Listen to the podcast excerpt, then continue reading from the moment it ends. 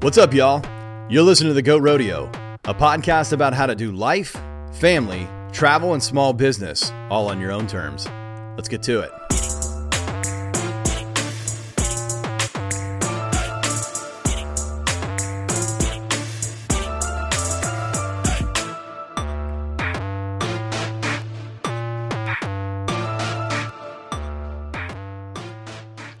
What up? Got me some water. I'm almost done with my water. Got me some coffee. I need some more coffee. You always need more coffee. That's just science. Jeez. I I'm just been like I I went and worked out yesterday hoping that I would have some extra like release of the insomnia and it didn't help. It, Huh? I was super exhausted right after Hmm. and then got a 14th wind and like 3 in the morning I'm like do do do do do do do do. I wonder what a natural pool would look like in my yard. I should research the answer is not nearly as good as you think it would look.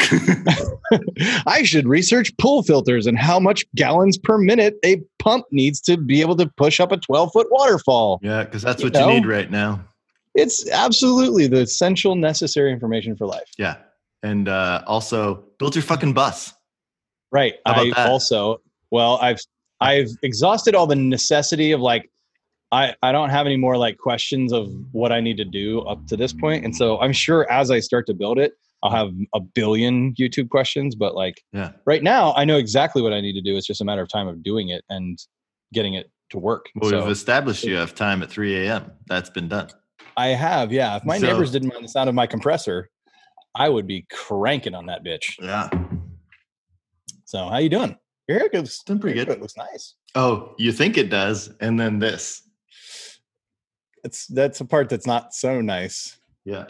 Did you do that? Uh, well, no, my wife did. Um, but she doesn't seem to follow instructions from her husband very well. From the front, you look pretty good. Yeah. So, like I told her, I was like, "Hey, you got to go up and you just got to go past it. Like you got to go past Yeah. it so we get the fade." And she keeps going, and then fight ensues. And it's either I shut up and get the rest of my haircut, or I'm walking around with a halvesy. Can So- you can you fade it yourself? I always cut my own hair. No, I'm not that. I don't really give a fuck. Yeah. If I'm walking around, people don't like my hair, think it's funny. I've just made their day better. It's good. It's kind of, well, I mean, people do that on purpose. They like shave that like line. I mean, it doesn't usually just look like you have a cap on, but at least it's Um, fairly even. It's actually it's quite close to my uh, junior in high school haircut. It's fairly close. Yeah, it's Yeah. it's because that's. I mean, you've seen Vanilla Ice. Like we used to My- we used to do this on purpose. well, that's what I'm saying. My son, I did like a line like it's like an arch down like this. Yeah. And then like about here, it like zigzagged up. Mhm. So it was like the side of his hair went kind of like an arch and then a zigzag. Yeah. And then I cut like a hard part into his head. So Yeah. like he loved it. It was it's like that's what people pay to do now. Yeah. So I'm So- almost there.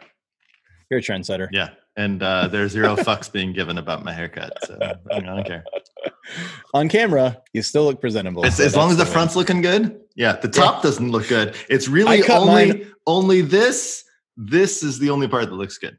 I shaved mine almost completely off. Like I have hardly any hair left. Like it's just real, real, real short. Mm-hmm.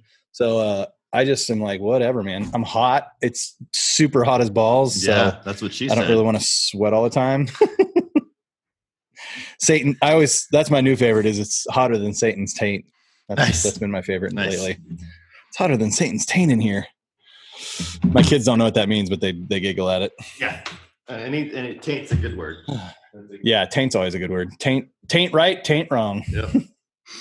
All right, let's do this. What are we Uh, yeah, so the format's the format's pretty much like this. Is like uh, I like to kind of get into conversation rather than just interviewing you, like asking Yeah. Mm-hmm. questions. So kind of like we talked about before, is just like more story based. But Yeah. I always I usually do a bumper at the beginning that's like, hey, this is Andrew Funderburg, blah blah Mhm. blah. But I like you to just kind of tell us a little bit about sh- to start off with. So uh, maybe tell us who you are, like for people uh, my mom listens to this podcast and i say that all the time is like so people who don't know who you are in the Okay. photography industry just give a little bit of clarification so that your information that you talk about has a little bit of like context so we'll just start there Okay. Should I say my name? hi guys Hey, should I say my name? yeah Okay. So uh, I'm going to give my intro, especially for Chad's mom. So, hi, Chad's mom. My name's Andrew Thanks. I'm leaving that in there, by the way. That's fine. My name's Andrew Funderburg. Um, most people call me Fundy because that's a short version of Funderburg because my father was Coach Fundy and I was Little Fundy. And then I grew up. And so now I'm just Fundy. Unless I'm at home, then I'm not even Little Fundy. I'm just, hey, Andy, pick up your stuff help me with the dishes. Funderburg does sound like pretty legit, like official, like a name of like a building or a technology. Oh yeah, that's a yeah, it's a good solid name. It's a good solid name. Yeah. So uh, I went. I was born in Oregon. Went to University of Oregon. Have a degree in literature, um, and then I bounced around the Really? world. And uh, at different times in my life, have been fluent in three different languages other than English. Um, have been to fourteen or fifteen different countries. Owned a couple businesses. Uh, have been lost in the small backwood roads of Moldova at times. Uh, I own a software company that uh, helps photographers sell prints, and I believe that the power of print and analog has a special place in our humanity that needs to be preserved and promoted. And uh, I also, at the age of 50, just got the PR for a half marathon a couple days ago. Wow. So that's the short and sweet. And I have a cool family with two boys um, that think I'm a dork, and my wife who thinks I'm a dork. You mean knows? They all know. They know. They know. yeah, they just know. Yeah. Yeah. That's a hell of an introduction. I don't know that I've had anybody that's got like that's a litany of things. It's like, wow, things you didn't know, didn't expect about Andrew Fundy Funderburg. And we didn't even talk about the time I had to escape in the middle of the night from Paris on a night train to Prague. We'll get to that. No, but we are going to talk about that, and also the other one that you mentioned this morning when you texted me. I don't even So, remember what that one is. Oh, what was that one? Uh, we'll get to it. Okay. We can also talk about the time I climbed the uh, highest cathedral spire in Prague at 3 a.m. I was just telling somebody my Africa stories yesterday. That's like that one time in Africa is like those are words that I never thought I would say in my life, but eventually ended up becoming like the you're not going to believe this, but like for real, one time I was in Africa and this happened. Yeah. No. Well, so I know Fundy. This so I met you. I don't even know, like maybe eight years ago or so, um, just through the industry stuff. You know, we have friends that are. Andrew makes software, has made software for a long time, and I remember hearing your name even early, like maybe 2010, 2011. Uh, you were, you had made some like Photoshop uh, book layout program that was like you basically ran actions and it laid your photos into a layout and then you adjusted those, right? Yeah. So it was like the early versions of like what you guys probably know is if you're in the industry of like Fundy Designer, um, is I've I've heard your name around since then, and so it's like it's this has happened numerous times that I've met people that kind of seem like mythical. You know, it's like oh, it's like oh that's he's like a person, like oh and oh and he's like a cool person, and like I would hang out with him, and not just because he's like popular Oh, or thanks. famous. Yeah. Um, So, he, quick- I, quick I oftentimes forget note. that you're popular and famous. Quick And side note like, for oh. all all you parents out there that are trying to push your kids to like go study crap in college that they don't want to study, whether it be a lawyer or computer science. So it is totally possible to get a degree in literature, to this day not know how to code anything. Zero coding skills and can own a software company. So all you parents out Legit. there, let your kids study art or basket weaving or you know philosophy or whatever the hell they want in college. I'm just gonna say I would be. I don't even think I would be surprised if we went through all the creative entrepreneurs that we know and the degrees that they have. That they, it's. I don't even know that they don't use them, but it wasn't necessary to get them where they are. You know, Oh yeah. I have a. I have a bachelor's in biblical literature. Did you know that? No, that's awesome. Yeah, I went to school to learn how to. Well, it's funny. When I went to school, I thought I was just going to get a job and like that's what I was going to do with my life. Yeah. I didn't realize that later in my life I would use all of those skills, but in a completely different capacity. So yeah, very Nice. interesting. What leads us to where we are, but I think that's one of the reasons I want to talk to you, Days. Is I think you have just kind of this un, um, unrelinquished like, or maybe what's the word I always like uh, is is um, We'll get there. It's, We both have it starts with an R. starts with an R. I can't think of it. Like you just re- refuse to give up. What's the word? Oh yeah, I had that in my brain and then you kept talking and now it's gone. So, yeah, Yeah. Now it's gone. We'll get back to it. Um, but if you think of it, Just just keep- DM me in the comments because Yeah. maybe we'll uh, Yeah, later gotta- in the in the show I'll come back yeah, to it. you But just probably got to keep moving. relentless. Unrelentless. Bam! Yeah, relentless. You're Uh, relentless. Dory said Yeah. it the best. Just got to keep moving. Dory said it. You just got to keep swimming. Yeah, Just keep swimming. Did. Do- I don't think Dory said that. Just keeps. Oh yeah, it was Dory. Yeah. It was Dory. It was. I was thinking Nemo. So what I I we've had tons of conversations, and I say this about the podcast all the time. I started the podcast simply as a way to be able to have other people hear the conversations that I get to have with some of the incredible people I know. Mhm. Um, and so that's another reason I wanted to have you on the podcast. Is I feel like every time we talk, I walk away with something that's just like, dude, that's so helpful. And you probably had no clue you even said it. you probably had have no, idea that I have no clue. A lot of times when things are going I had, down. yeah, that like, wow, that was really intelligent. And you just are walking away like, wow, that was cool. I'll talk to Chad soon. And I'm like, wow, he changed my life. Oh, that's good. Well, we had an early conver- or a conversation a couple of months ago, actually. Um, and for those of you that don't know, I'm in education. I do a lot of photography education and, bu- and small business development. Just like because mostly my my goal in life is to have help people kind of have the create uh, creative ability to use the skills and talents and desires they have to to build a business that they love and to build a life that looks like that. Um, and so, in a, even in my small business education, though, that's it's really difficult. I mean, like one of the conversations we had, and I'd love to tell a little bit of the story, is about like when you had first started your software company. Like when you, and the question I asked uh, in the, the conversation we had was, did you see it becoming this? Like, did you, when you were starting this off, did you see down the road and like envision this and like work towards that goal? Um, and I'd love to just kind of pick that up and talk more about that. Uh, no, So tell us a little bit about like when you were, when you, yeah no, did not. when you when you were starting out with some of the stuff that d- d- later in life became fundy like what was some of the like what brought that out like what how did you get to that point where you're like you know i'm gonna build something I mean, basically, it got down to the to the point. So I uh, I owned an English school in Japan, uh, and we ha- had another. hold on you gotta back up and tell Yeah. that's not just like a, i had a I Yeah. had a pepsi stand like i Yeah. own an english school in japan Yeah, as one does. as one does So after So maybe- after I got out of the Peace Corps in the Republic of Moldova, the former Soviet Union, with a degree in literature, I could not get a job in the United States. This was Really? 1995. I know, shocker. 1995. Um, the economy. Uh, every time I leave the country and then I come back, the economy goes in the crapper. So um, bonus prize with the whole COVID 19 shutdown is I didn't leave the country and come back. So maybe the time. economy won't go in the total crapper this time. So, possibly um, but three times I've left the country, come back, and the economy was in the crapper.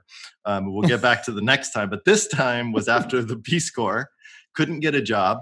Um, like literally couldn't get a job. I was waiting tables, and like I just there were just no jobs available. Yeah. especially if you had a degree in literature, and um, especially if you had like a really useful degree like a degree in literature with experience in the peace corps yeah, if you wanted to know about Hemingway, I was your guy. um, but I had a friend teaching English Japan that sent me an email via AOL saying, dude, you should come to Japan teach English. So I applied to the school, went and taught English, uh, met my current wife. Uh, current, I only had one. We've been married. So met my Met wife my wife uh, we got married and um, was teaching English there and teaching and working for other people sucked. So I started teaching on my own, grew students, had more students than I could teach myself, hired another teacher, another teacher, had a little school. But I was still teaching. And um, this was 08. You know, I'd got to the point where I just was working too hard to support my family. And so I thought, oh, I'll create a digital product. And so I created a digital product, and the goal was just to like sell enough that I could hire one person to kind of manage the thing, and I could not work that much. what was Um, the digital product the? It was the uh, album builder version one, which was actions and scripts that was unique but a really bad product. but and that it- was built for photographers that was built for photographers. The first year we made thirty six thousand dollars. The second year we made a hundred and thirty six, something like that. Thirty two thousand and then one hundred and thirty six thousand or something like that. Um, And then I was able to hire one employee, and then the following year I think we made like three hundred thousand or something like that. Um, and looking back, because now we have like ten employees and programmers and you know uh, three or now four really popular three or four cons- like uh 1099 people around Yeah. the country and stuff. Um, but it's funny as you grow a business is like people don't realize I it was probably year three or four was actually probably the most money I personally made in a year. Mhm. Compared to now, um, where I just pay myself a salary, but I don't really work that much. So hourly, I'm making more now than I used to, but actually bulk made more before. So uh, business, you know, uh, a lot of one thing that I've learned is that businesses should serve a purpose, right? So there's businesses that help you fulfill some innate desire that you want to do. Um, there's businesses that, um, you know, lifestyle business where you work very little. Mhm. Uh, and then, you know, there's building a business to sell. There's business like you, you could figure out why you want to have a business. And then, and that can change over time just because you started the business with this goal, you can change. Yeah. Right. So, um, you know, like my youngest is going to go off to college next year. Uh, and so shifting my priorities in the business is to cut back on my hours so I have more of a lifestyle business. So my wife and I can en- enjoy uh, this time that we have just the two of us. Yeah. How did how did you come to that conclusion that like you could do that, or that like how many times had you, you know, were there like things along the way that you like you really screwed it up and it just sucked for your you know for X amount of period of time before you realized that oh I should just shift these things in my business.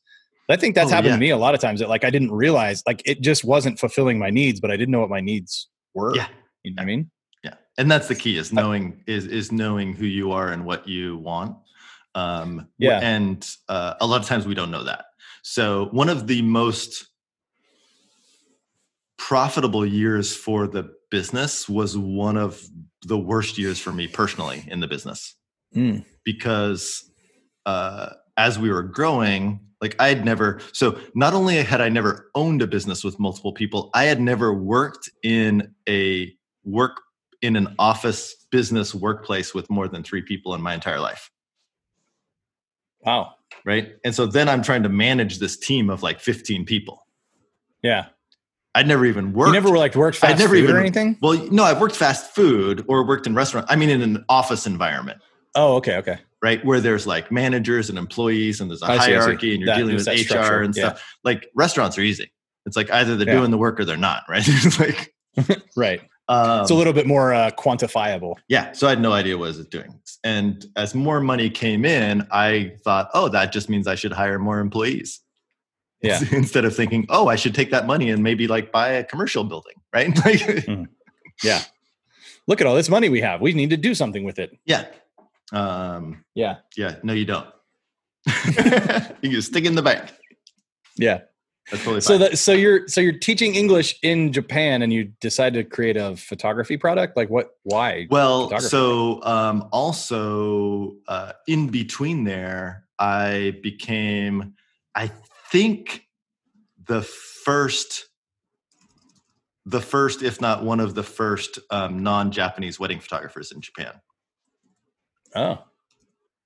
So that's probably I mean you're and you're like This I assume this in is a like Japanese culture you stand out Oh yeah, re- pretty yeah. well. And I was, uh, and this wasn't in Tokyo. This was in like the Boondocks. So we were Yeah. in the fourth uh, largest island. So we were on the island of Shikoku, which most people don't even know. Mm-hmm. Yeah. that's there. So we were we were in like a small town in rural Japan, uh, small environment. Like I lived in a town of eighty thousand people, and uh, which sounds big, but it's small for Japan. And there were three Caucasians yeah. right in And, the and so you're like a largest tall white dude. yeah like i'm only 5'11 but in japan i'm like i'm tall it's great You're giant. it's Yeah. the best um and so yeah as the white guy you show at the at the wedding and people are like what's that guy doing there yeah. So you were doing photography as a as like a hobby, like a side business there? side business yeah so i was shooting like 15 weddings professionally uh, and that's how i got into the album side of things so the all of the album software like this was the beginning of digital all the album software just sucked and Yeah. there were like set number of templates and if that template if what you want to design if that template didn't exist you're screwed you couldn't do anything Yeah. so Well, I remember about that same time I was designing things in like uh in um what's the the Adobe product. InDesign. Like publishing, InDesign, yeah. Mhm. And it was like, unless you were really good with computer stuff, it was it was virtually it, like impossible Yeah. to lay out and know how to control everything. It's like I was really good with computers, and I still just kind of muddled through it. You Yeah. know, it's like editing photos one at a time in Photoshop. It was just miserable. Yeah. So, um, so I thought, hey, I can make something in Photoshop that can speed up this process of laying out albums in Photoshop. Yeah. Yeah, so did you hire worked. somebody to build that? Yeah. So uh, hired a few like offshore people. My initial investment was two thousand dollars. Nice. Right. And now, you know, Pay it off big. yeah, it was a big payoff. That's the best ROA. That might be the best business ROI you've ever had. It might be the best business ROI in the universe. yeah. Like, Yeah. That's. like it spit off millions and millions of dollars. Yeah. Maybe the guy who invented like the, the plastic toothpick or Q-tips might have you beat, but Yeah, but but he's not re- he's not receiving any of that cash, right? Anymore. it's true. Not Yeah. anymore, but his Not family anymore. Yeah. Yeah. Living maybe. off that Q-tip Maybe the post-it That's- guy. The guy who invented Yeah. the post-it glue. Oh yeah. Yeah. Yeah. Or the the or the design the original Coca-Cola label. Something Like- like, that. Yeah. That's what I want. I want post-it glue. I want the post-it glue money. That's Yeah. what I'm, Yeah. I'm aiming Everybody for in my wants life that. actually. Yep. So that was the first foray. That was like so did you grow up with like parents that were entrepreneurs or like Nope. people that no? Didn't even know nobody- any, didn't even know anybody that owned a business. no business owners? Yeah. It's so wild to me. That's a, I, I'm constantly my brain just processes this way. It's like what led to that? How did that happen? What was the environment that created that person? So for like- some reason, and I don't know where this came from, because none of I I mean, I don't think it, either of my parents think this way about themselves or anything. For some reason, I always believe that if another human can do X, then I can do it. As long as it's not like some freaky like athlete like world Right, right, record, right. Or, you like, know, triple if- jointed or yeah, something. like if somebody like if the if some guy created like how to shoot a rocket to the moon, then anybody should be able to do that sure, with enough, you know, study and effort. sure, Yeah. that makes sense. Yeah. So yeah. That- so basically if, I- if that idiot can do it, I can do it. well, like I look at exactly that that scenario in my life, and I think like it it's happened to me a million times growing up. Is like you know from my mom saying like, well, like I know you spilled the paint on the paper, but just like you know paint into it and make it something different. It was, Yeah. it was kind of like I always refer to this. My my art teacher used to say like use your artistic license like just take your artistic license and do that like i would screw something up in pen and ink and he'd Yeah. like well just you know just take your artistic and it's like that mentality of like permission you know yeah. is like that that had to have come somewhere in your life in your raising and in your practicing of what you did on a life Yeah. basis and you know? I, you know, um and it sucks for kids these days. And I know this sounds weird, but I think a lot of that came from like Sesame Street and the Electric Company and like PBS. Like I used to watch Yeah. PBS all the time. yeah it when I was just like let your brain kind of wander into those worlds Yeah. Because it was Yeah. always all that that whole like 70s, early 80s PBS stuff was just like, you can do anything you want. You're a yeah the like the world is your oyster. Here's what a rainbow that and a LeVar cookie. burton yeah Oh, this was, wasn't LeVar Burton's like butterflies in the sky Yeah. I can go twice as high Mhm. yeah man And you can. take a look it's in a book yeah. Uh, we should bring that back. Actually, uh, I don't know if you do this at your house because your kid's are a little older, but like I've been reintroducing my children to like all the old shows that I used to watch when I was little, Yeah. like Darkwing Duck and like, but also like movies like The Great Outdoors Yeah. and like you know Harry and the How, Hendersons. how old and, are your kids? so, we have kids that have are from six, yeah, from six to twenty one Okay. soon. But so yeah, my our six and seven year old. my son and I just did this because it came out when my youngest was like four. But go back and rewatch if you haven't watched it. Avatar: Last Airbender, the Oh, the cartoon. I just watched that. I had just oh the cartoon. I just watched Avatar the movie. okay, the okay. time You stop month ago. talking about that. That movie hit, should have never been made. It's like it's like Rocky Five. It just should not exist. Okay. I never even knew what it was about. Okay, I thought I thought I knew what it was about, and then I watched. it. I was like, oh, didn't see that coming Okay, at all. so Avatar Last Airbender, the animated series, and you can like if you go on iTunes and read the reviews of it, there are uh, college professors of philosophy that love and recommend this. Like it's it's Okay. a it, it's a animation series that also entertains but teaches you something about humanity. I'm feeling that you have a very strong opinion about this cartoon. Everybody that I've recommended to it, especially dads for some reason who have watched it, are like, "Oh yeah, best animated series ever, bar none. I'll fight you to the death."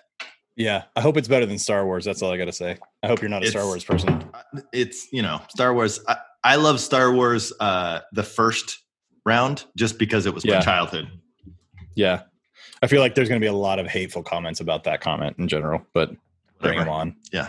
Yeah. Anybody that doesn't like Avatar the animated series can just stop watching right now because I just I can't. I'm going to put that in the comments actually at the beginning of the show intro. It's like uh, in the show we talk about Avatar, the uh, Last Airbender, the series, and if you don't like it, I would animated not series. suggest listening Yeah. to this Yeah. episode. Yeah, Yeah. cool, man. So, so it sounds like it in uh, you remember that it's also a cartoon movie. It was like see a need, fill a need. That the Yeah. little robot that like it's kind of it seems like that was very much what happened. Is like you well, you weren't like looking for an opportunity uh to like make something to like change the world it's just like this sucks i need it to be better and so you made something well, yeah, and I'm not going to lie to you. I didn't. I I made it so I could make money and not work. I could like I could wake up in the morning and my bank account was bigger than when I went to bed. feeling like p diddy Well, is that you know, the like like, you know, yeah, but not you know, kind of a, a poor, more Caucasian living the, with uh, a less exciting life. living in the rural suburbs of a foreign country. Yeah, p. Diddy yeah, you you were virtually I think that's what we're trying to say Okay. is it was it was your version of p. Diddy's life. Sure. Um, so that was a question I had for you. I think that kind of led to a lot of this. Is, is like, so you didn't see it, and I think that's so. I feel like that's a big deal to talk about, is or at least point out from your life and experiences. Like, is I think sometimes I held myself back from pushing into things because I thought like, oh, like people like Andrew, people like you know that have it figured out. They knew and they pushed forward towards it. We hear lots of things about like goals and you know setting your priorities and vision for things is like Yeah, I think part of it's just horseshit. It's not that those things don't matter, but like the idea that like keeps me from movement isn't actually true. Like I thought you would have thought differently than you did then. yeah. No, so that whole like make a business plan and all that stuff is just bullshit. Yeah. Nobody's ever had a business like Jeff Bezos didn't have a business plan when he started Amazon. Nobody, there was no Right. plan in place. Like He you was have, like, "Hey, I hope you we have an some books." idea, you have an idea and a dream, and you figure out how to make it profitable as quickly as possible, and then you just keep feeding the beast. Yeah. And What were some of the what were some of the early indicators for you that it was like, oh, this is totally getting traction? Like, how did you know, or did you not Okay. have any? No. You just were like, Okay, I'm going to so- do this. No. So the um uh okay, so version 1 launched on April Fools Day in 2008. Perfect. uh and the first month I made a little over $4,000, okay, which was like, "Hey, cool. Nice." this is working. this is so the idea was to take that money and like put it in the kids college fund. Mhm. They there's still no college fund. It's fine. I mean, we pay we I mean, we pay for the college, but it's just like out of pocket. They need to make their month. own Yeah. way, Andrew. yeah, whatever. It's fine. Um, just it's fine. I support my kids. Don't worry about it. They're fine. They'll live. Um, and then uh, we moved back to the United States in June, and the idea was to just get a job, Like a real job. like just a real job, because I had run my I, I had not had a real job. I've just run my own businesses for the last ten years, and it's stressful. My wife didn't want me to, so I was going to get a job. Um, and then October 2008 hit. Uh, housing market crashed. Worst recession in 30 years. There were no Yeah. jobs. And then because you came back into the country. yeah, it's my fault. But this time I didn't leave, so somebody else's Right. fault if it if it crashes this time. Uh, and then in and then I kept trying to get jobs. Um, I sold cars for three months so we could pay Hmm. for our mortgage, so we didn't lose our house um, that we had just bought after moving back. And then in February of 2009, I made a little over eight thousand dollars. off of the same product. off the same product.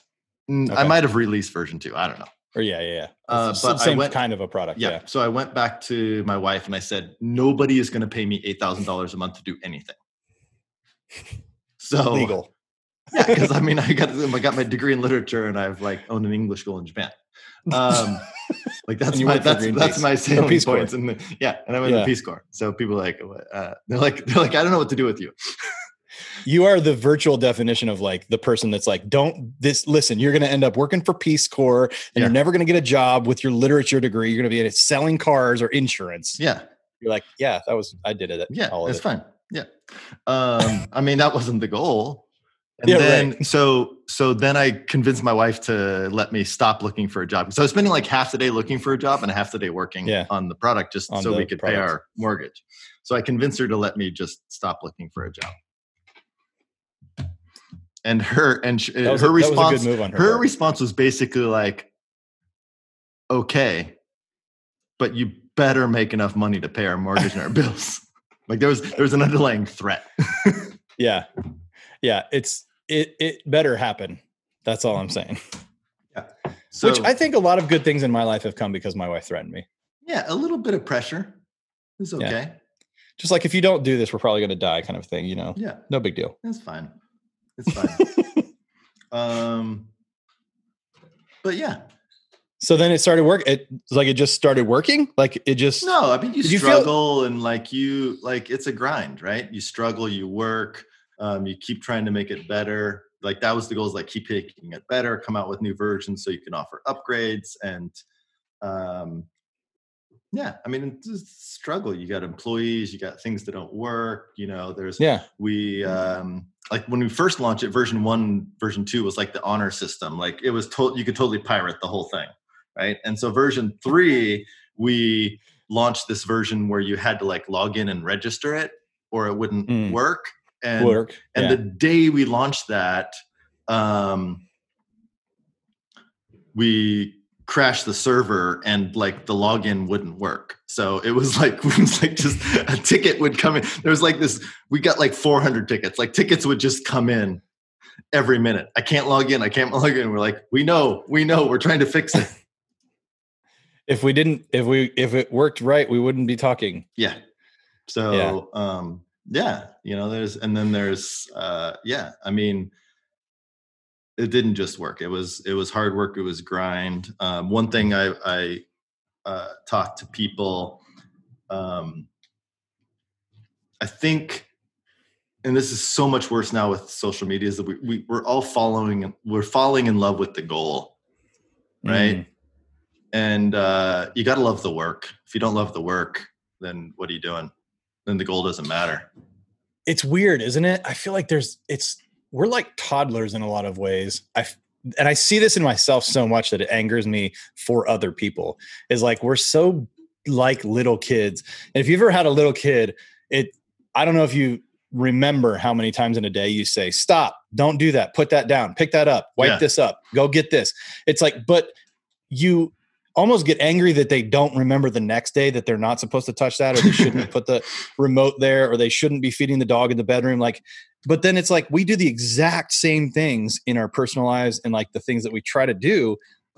And it's like, why don't we just recognize that that's part of it and and enjoy that process? Like that's in my in my fitness journey which i i use the term journey very loosely mm. because it's more like a sometimes it's working and sometimes i'm wishing it's working but it's like in that process is like um if when i have made the losing the weight or lifting the certain weight or whatever the goal was the goal up to the goal was just miserable. Yeah. It was so i hated it.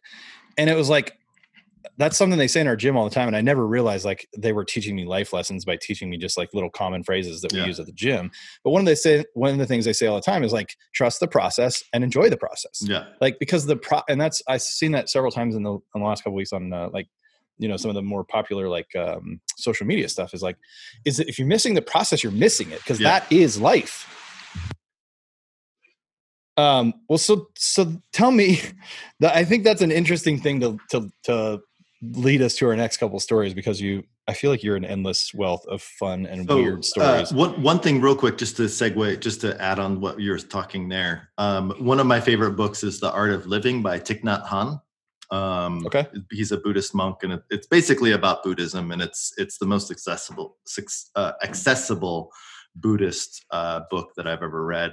Um, but one of the tenets of uh, Buddhism is non-attachment yeah. uh, right? Non-attachment to the self, non-attachment to ideas, and um, I think there's this whole like it's in the fitness industry, it's in the in the business industry. It's like you make a goal and you reach that goal no matter what, and that's the Right. end all be all. And we have to have non-attachments to our goals, right? So like I had I had a goal recently to get under 175 pounds. Um, Yeah. Through running and just eating better and stuff. And I had that goal, but I'm not attached to it. Like it doesn't it I'm going to be happy if I meet that goal and I've I've dipped under it and then I've gone back Yeah. above it. But whether I meet that goal or not doesn't affect me. Like I don't Yeah. care if I meet the goal a lot, but I know that that's my goal. And in order to reach that goal, I have to, uh, I simply have to run three times a day. Mm-hmm. Don't eat sugar Three times a week. or three times a week, three times a day. Three times a day. Yeah, you're a no, no, man. no. You're the man. no. Uh, run three times a week and uh, eat good. You know, not eat processed foods and sugar, and and you know, not too many chips. Uh, although those kettle chips that are salt and and uh, They're they're black devil. pepper, the cracked black pepper They and salt the ones. Oh, had some of those over the weekend. That was some good stuff. You just got to get a small bag out of them. I've realized if we get the big bag, it's gone. Well, I just all I do is I just run a half marathon. Then I can eat like three bags, and then you can eat all the chips you. See, I don't like running, so I just not eat the chips. yeah. so but uh, so the you know it's like you set up the the system is the thing right the goal is just like a little cherry on top and if you don't get the cherry who cares Right. Right. Well, so that I mean, they said a bunch of different ways. You know, like marry the process, divorce the results is like a way that I think about it a lot. Um, is this changed a big a big part in my brain when I started trying to lose weight because I stopped trying to lose weight. You know what I mean? Is like I realized that what I really wanted was not. I don't care if I'm heavy or light. That wasn't the point. Mhm. What I hated about being heavy were these things. Yeah. I didn't like sitting in a plane seat and not being able to put the tray table down because my stomach touched. I Mhm. didn't realize, like, I didn't indicate that that meant like I was a bad person or I was too fat for light. What I didn't like was my Yeah. results. you're a bad person for And- completely different reasons Right, right. I mean, yeah, that's not the reason, obviously. I'm just a really big bad person. but like those were the things it's like uh I had business coaches that said like you don't have problems with your goals. The problem is the why you want the goals isn't big enough? Like Mhm. it doesn't really matter to you because if it really mattered, every time anything has really mattered to you in your life and you've been able it, you've been able to identify it, you've made the changes, you've done the things, you've pushed through. So the goal, I think about it like this time uh, or this way a lot is that the goal is that I want to live a healthy life, right? yeah And these are the indicators that I'm living a healthy life. Weight loss is one of the indicators for you that you're doing the things that bring about a healthy life and a healthy body. and one of So the it's things it's kind of like a it's an earmark. I think I say it all the time. It's like it's an earmark or it's a mark uh like kind of a trail marker along the way. It's not the goal. Yeah. And and going back to non-attachment is is you know one of the things in in Buddhism is, to, is non-attachment to the self. Like the self doesn't exist, right? We're all connected Yeah. to each other, and um, I think th- this is it's really bad in American culture. It exists in other cultures, but it's really bad in American cultures where we define ourselves by food and drink, right? I'm a beer guy or I'm a rib guy or barbecue guy. Like, Yeah. and so we can't unattach ourselves from these food items. Like we just we just have to let go of those things. Like it doesn't what you eat doesn't define you. and Right. it doesn't define your personality. And so by letting go of all of that, we can just eat good food and eat what we want to eat. Well, I've, that's a question I ask myself all the time is like, is, and the reason I've seen it happen so often recently is because it usually comes out when traumatic things happen. Mhm. Is like when you, when things happen that you don't expect. Yeah. is I can't go to the beach and I'm so mad. Well, like the question I ask myself about that is like, what is it about the beach that I enjoy? Because the thing is, is it's not the beach. Mm-hmm. If it were the beach, I would have to be by a beach in order to find or attain happiness, right? Yeah. Or pleasure. Well, what is it about the beach? Well, when we're at the beach, it seems like I don't have as many responsibilities of like day to day things. Mhm. I enjoy that feeling. So if that's something I relish in or I look forward to when we go to the beach, how can I create things in my life that give me those kind of feelings now? And that's you said that earlier, you need to really know yourself. And that's one of those questions that's really helped me understand myself or like realize and kind of like lay out my my personal whatever you want to look at as Mhm. my personal standards is like what is it about that thing? Dude, such and such said this and it pissed me off. Cool. What was it about what they said that made you mad? Yeah. What was it identifying the things about and not even asking why, but what was it about it? It really helps me clarify, just like you just said, is like it takes away the emotional responsibility that I feel to like vindicate or justify because that's he- it's like it's so heavy and I don't want to deal with the results that that has given me. I don't want to deal with the results that like beating myself up about how much I weigh has given me, but it also hasn't given me the results of change. Mm-hmm. So what is it about losing weight that that is important to me? What is it about living a lifestyle that I can go and shop at these stores and find these clothes that I like? What is why do I, you know, how how is that going to make my experience in day to day better? What is it that is important about? And even in, when I've applied that to photography, it's made such a huge difference. It isn't photos; like people don't care about photos and coloring and lighting and stuff. It's like, what is it about those things that are important to them? And the more that you dig into that part of life, I feel like you just start to realize there's so much more there's so much more available that you actually do want which is why you're frustrated you don't have it you know so that's really um i feel like that's a really good like wow that was a that was a, a lot to think about We got deep. good points yeah so let's let's transition from that Mhm. to tell me about pooping in a bucket for a year that was the story you mentioned Oh yeah. Oh, I forgot about that. Yeah. So um and on that note Well, and and this is important um, to to a lot of things in my life and a lot of things that you see. I feel like one of the effects that I have on people around me um, is related to pooping in a bucket for a year. So when uh, when I was i can't wait to hear how you wrap this up.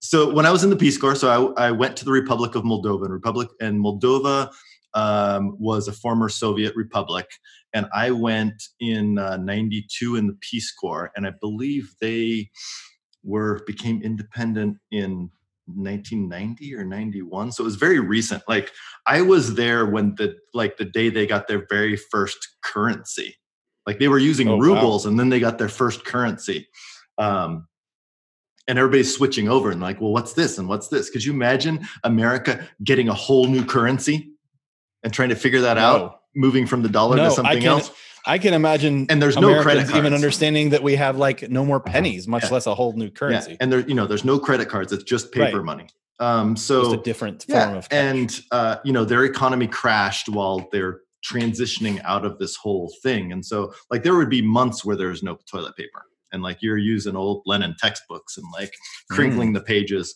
Um, but i lived in rural moldova and there was no there was running water for half the year then the town pump broke and we had to use well water. Um, but there was there were no and the water table was so low that you couldn't have a traditional outhouse. So um, you had to poop and pee in a bucket in the outhouse and then that bucket Sweet. got emptied into the ravine out back Sounds yeah super and sanitary. during the winter when everything froze the bucket would freeze and so it would just kind of like yeah so i Some- mean it's some gross cold shit, bro. yeah. So it, you know, it's gross, but you know, you got to relieve yourself. Um, but what that taught me is, and you'll see, is I don't really complain about much. I don't complain about much. It's like, hey, you know, I could be pooping in a bucket, and I'm not. So Yeah. everything else is awesome. like your life?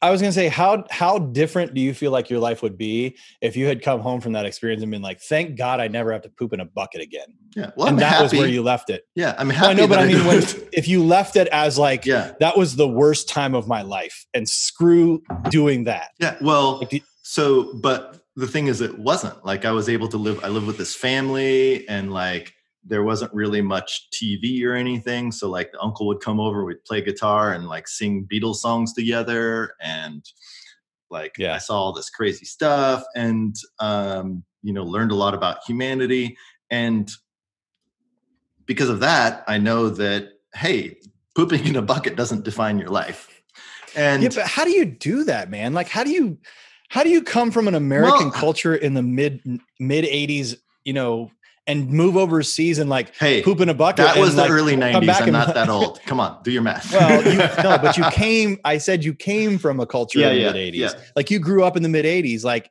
and you and you move like to another country and poop in a bucket on a daily. How do you do that and be like, oh, it's cool, it. man. Actually, it's amazing. yeah no, do people it. don't just do it though. That's what I'm saying. Like people complain about having to get gas, like get out of their car and get gas. see but i think that's a recent thing because no, I think even like in the 70s and early 80s, people didn't really complain about that much because you just had to do shit.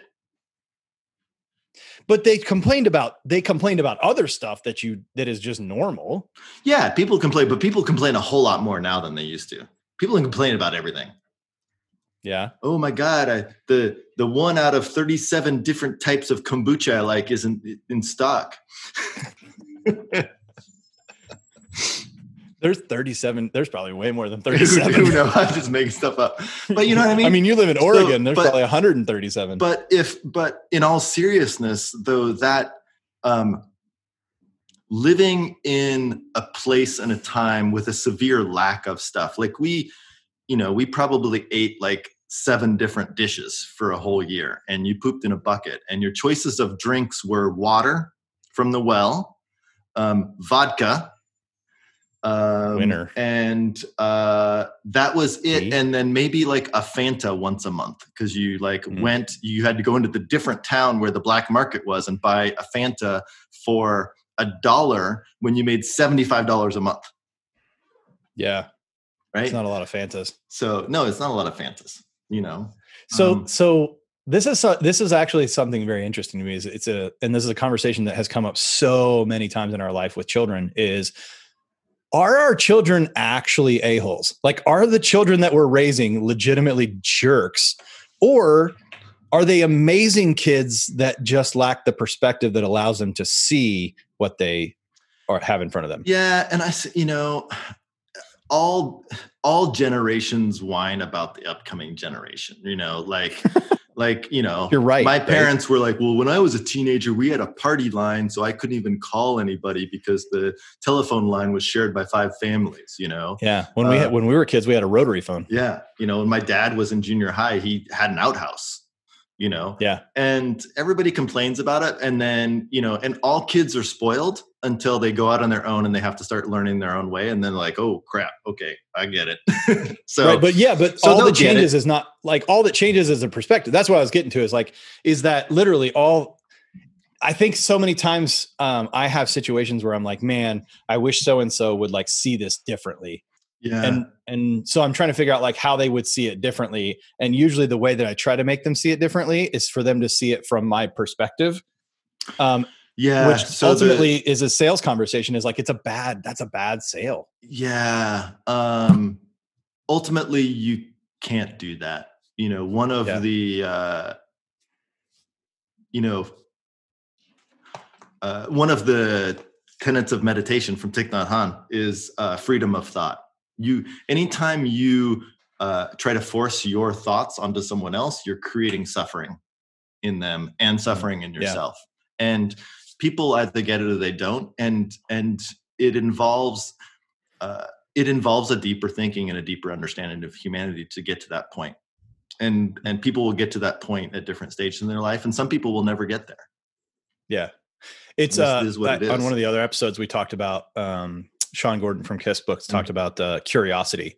And he and he said and this was actually just a conversation I had with one of my coaching clients this morning. I said at the end at the end of every situation you have to say to yourself, did I get the results that I was after? Like did I get the results I was pursuing? Mhm. And if you didn't, then it's not necessarily that you did the wrong thing. Uh, Right and wrong aren't even necessary to identify, but it's more important to say like the, that question we just mentioned is like what about that was important like is when you when you enter things like with more of what you're talking about is like this idea of like a curiosity Mhm. of like a i'm going to ask questions i'm going to see what else is out Yeah. there i'm going to like you know i'm going to think about like well i don't have air conditioning right now because it's loud and i'm sweating my butt off when i record podcast episodes podcast episodes because the air conditioner in my room is loud but like i've i've been places where like they didn't have air conditioning in the country much less in your bedroom Yeah. so like air conditioning in and of itself is like it's nice but it's not necessary No. That allows me to experience the experience i'm having right now and and to not put up with it but like to enjoy the process right and so where i put my mental energy on a regular basis is more of that kind of that thing you were just talking about is like is is intending to be curious and Mhm. intending not to like see it from someone else's Yeah. side but just like with that general understanding of life is like you know like it's not the worst thing that's ever happened and, and even if it is the worst thing that's ever happened to me is like there are redeemable qualities or there are things that and, or if nothing else it'll be over Yeah. at some point you know Yeah. And, you know, ultimately, if your enjoyment of life and your enjoyment of the world around you is um, affected by things out of your control, you will not be happy. or dependent on yeah that's Yeah, definitely true Right. So, Yeah. you know, we're in a global pandemic and I can't go to the beach. Um, I built a van to go camping. I can't go camping. And Yeah. yeah, it's, it, it sucks, but, you know, it does, it, that's fine. You know, Yeah. I, uh, my life's not in danger directly. Um, I'm in Mhm. control of, of what I'm able to do. Uh, my family's happy and healthy. And Yeah. um, yeah, it's fine. There was a, a phrase I learned a while back um, called BCDing, blaming, complaining, or defending. Mhm. Is and it's and again, it's like I think sometimes people hear things like this and they're like, "Well, that's not the right thing to think, or that's the wrong thing." Ultimately, this is what it does for me: is when I think about blaming, complaining, defending, is what it does is it either gives me the the ability to make to take action, or it removes from the the ability to take action. So blaming something else, complaining about something else external, or defending my reasons why I am allowed to do those things, what that ultimately is doing is I am giving up my ability to control what I can control. And it's taking away from me the ability to take action. Yeah. And so it's like at the very base level, it's kind of that same understanding is like what I want in any aspect of my life is I want to be able to at least do the things I can do with what I can do. And if I blame that you know what's happening on or how i feel about what's happening on someone else it's not even it doesn't even matter if it's right or justified it's that it removes from me the ability to like do something about it Mhm. so it's just it's it's a that's a really i don't know it's such a like you said it's you start to look at humanity in a different way and like a, a different level of life that you want to live but i feel like it's the the higher i've gotten up in my thought patterns Mhm. is it's like it's simplified my life in so many ways it's like actually made my life so much easier thinking in these ways versus the ways I used to think about things, which is crazy. So, well, hey, man, before we wrap up, I want to I want to hear the story about Prague climbing the. Did you say the the tallest? Well, do you want the? Prague? Do you want the? Well, there's seg. I could start with uh, uh, the two stories segue into each other. So, Okay, let's do that. um, so the uh, first I had to escape to Prague on the night train, Escape from Paris. because so, of uh, after college, I lived and worked in Paris for three months on this student visa thing that they used to have. did you Um, crash Paris's economy? I don't think so. um, and so uh, for a while, for about a week, we were staying at Shakespeare and Company, where uh, James Joyce wrote uh, Ulysses and Hemingway and Gertrude Stein. Everybody used Right. to hang out. Um, but there was like a ton of bed bugs. So we found this place to sublet in Paris, and subletting Okay. is illegal. But anyway, we were subletting. We were on like the fourth floor, and these are like big vaulted ceilings with like the the cool like European molding. You know the Oh yeah, oh, yeah, yeah, you know, super you- old. yeah. So it was probably like 1800s, built in the 1800s. Um, and then there was this note as you walked into the building one day said that there th- on this day um, the water's not going to work because we're going to do some plumbing work. So I'm like, cool. Right. Forgot about it. Woke up one morning, turned on the faucet to brush my teeth, and there's no water. And I'm like, oh, cool, no water. This is the day there's no water. Whatever. I turned off the faucet. My girlfriend and I went to work. We got home. The doors kicked in, and there's a piece of paper taped to the door from the Paris Fire Department, and it says, "You have left the robinet open." I'm like, "What the hell's a robinet?" And so I go look up in my dictionary. It's a faucet. So I've left the faucet open. Um, because in uh, Europe, in America, the faucets turn this way into each other. Oh yeah. in yeah, Europe, they turn this way. So I had both turn the turned the cold water on all of the way full blast in the bathroom. And the And the water was off when you left. Yeah, and then obviously it came back on, and um, so if the people below us had called the fire department, that would have been awesome. But it was the people below them called the fire department because water was dripping from their ceiling. Two layers down. Yeah, so we had destroyed ceilings, TVs, like every like we're penniless. Like I got like four hundred dollars to my name, and that was my last. and last you're paycheck. subletting illegally. and we're subletting illegally. So we contact the person that we're subletting from, and we're like, "You got to use your insurance." She doesn't have insurance, which is also illegal. Um, and she's like, "Okay, well, let's wait till it dries out, and I have a friend that can repair this. You guys can pay for repair costs." And we're like, "Mm." and then uh, we get we get a call from her, and it's like, "Oh, okay, so hey, it's we can start repairs." So we just left, got the night train to Prague, packed our bags, left in the middle of the night. Hilarious. Yeah. Uh, and then we went and visited a friend, and There uh, may there may or may not be like a warrant out for your arrest in Paris. well, I think that the I bet it's it's too it's too long, right? I bet it was like ten years or something. uh, statutes of limitations. Maybe, Well, and yeah. also she was what she was. You weren't legally renting anyway, so you couldn't have been held responsible. Yeah, and there's there was no there were but no she pa- there was you. no signed papers. Right. Right. Yeah. Um, and then we visited a friend, and there was a lot of construction in Prague then because it was ninety three or four, and it's like Prague was booming, and so there was uh, scaffolding all around the tallest cathedral in Prague, and so at like two or three in the morning, we like climbed all the way to the top. You're like, what a brilliant idea. Yeah, so that was fun. That's Yeah. exciting. Yeah, my I son did was that today, somebody- I would kill him. Oh, absolutely. if anyone knew about that, you probably would have been in like sincere trouble. Oh yeah, And nobody, I don't think Prague's like a place you're like, hey, you know, that one time I got arrested in Prague. you don't want to go to Czech prison. No, I don't think that. I, I, think you wanna be. anything, yeah, anything like Soviet Union ish, people were like, yeah, prison and that's not a good. You don't want to be there. Yeah. Yeah, yeah. I, uh, I was telling somebody yesterday my my um, uh, Africa stories about getting chased by a um, ostrich on a dirt bike, and it was like.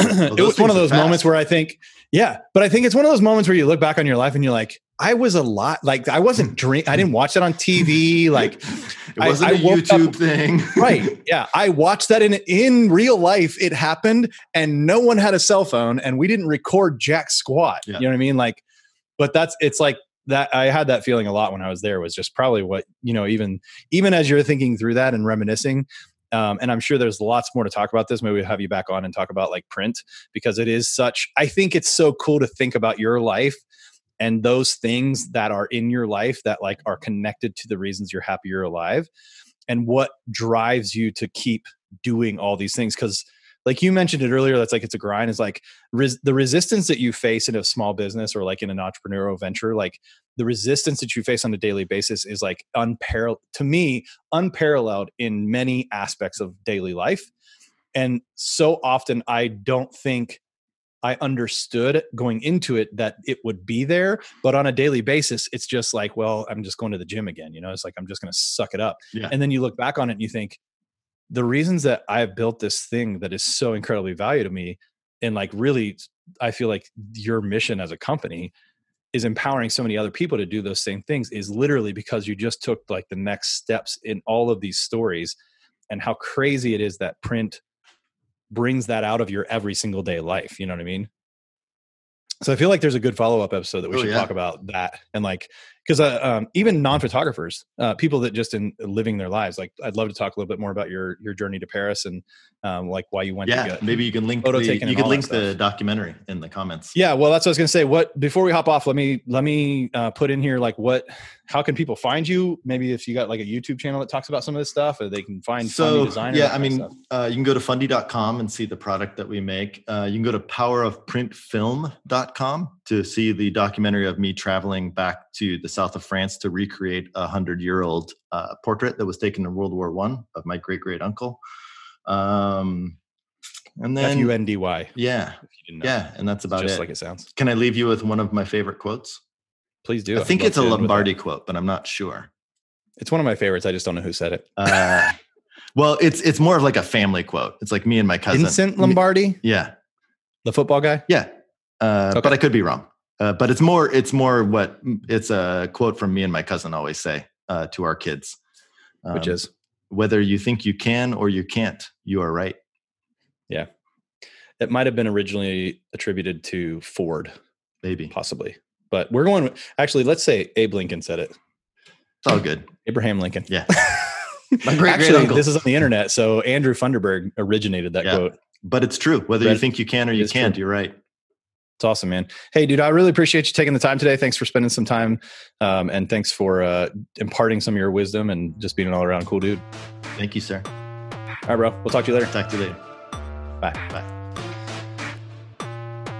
Thanks for checking out the Goat Rodeo podcast. Please be sure to like and follow us on Facebook at facebook.com slash the Goat Rodeo podcast or on Instagram at the Goat Rodeo podcast. And don't forget to subscribe to be notified as soon as new episodes become available. As always, we thank you for your support and we'll see you soon.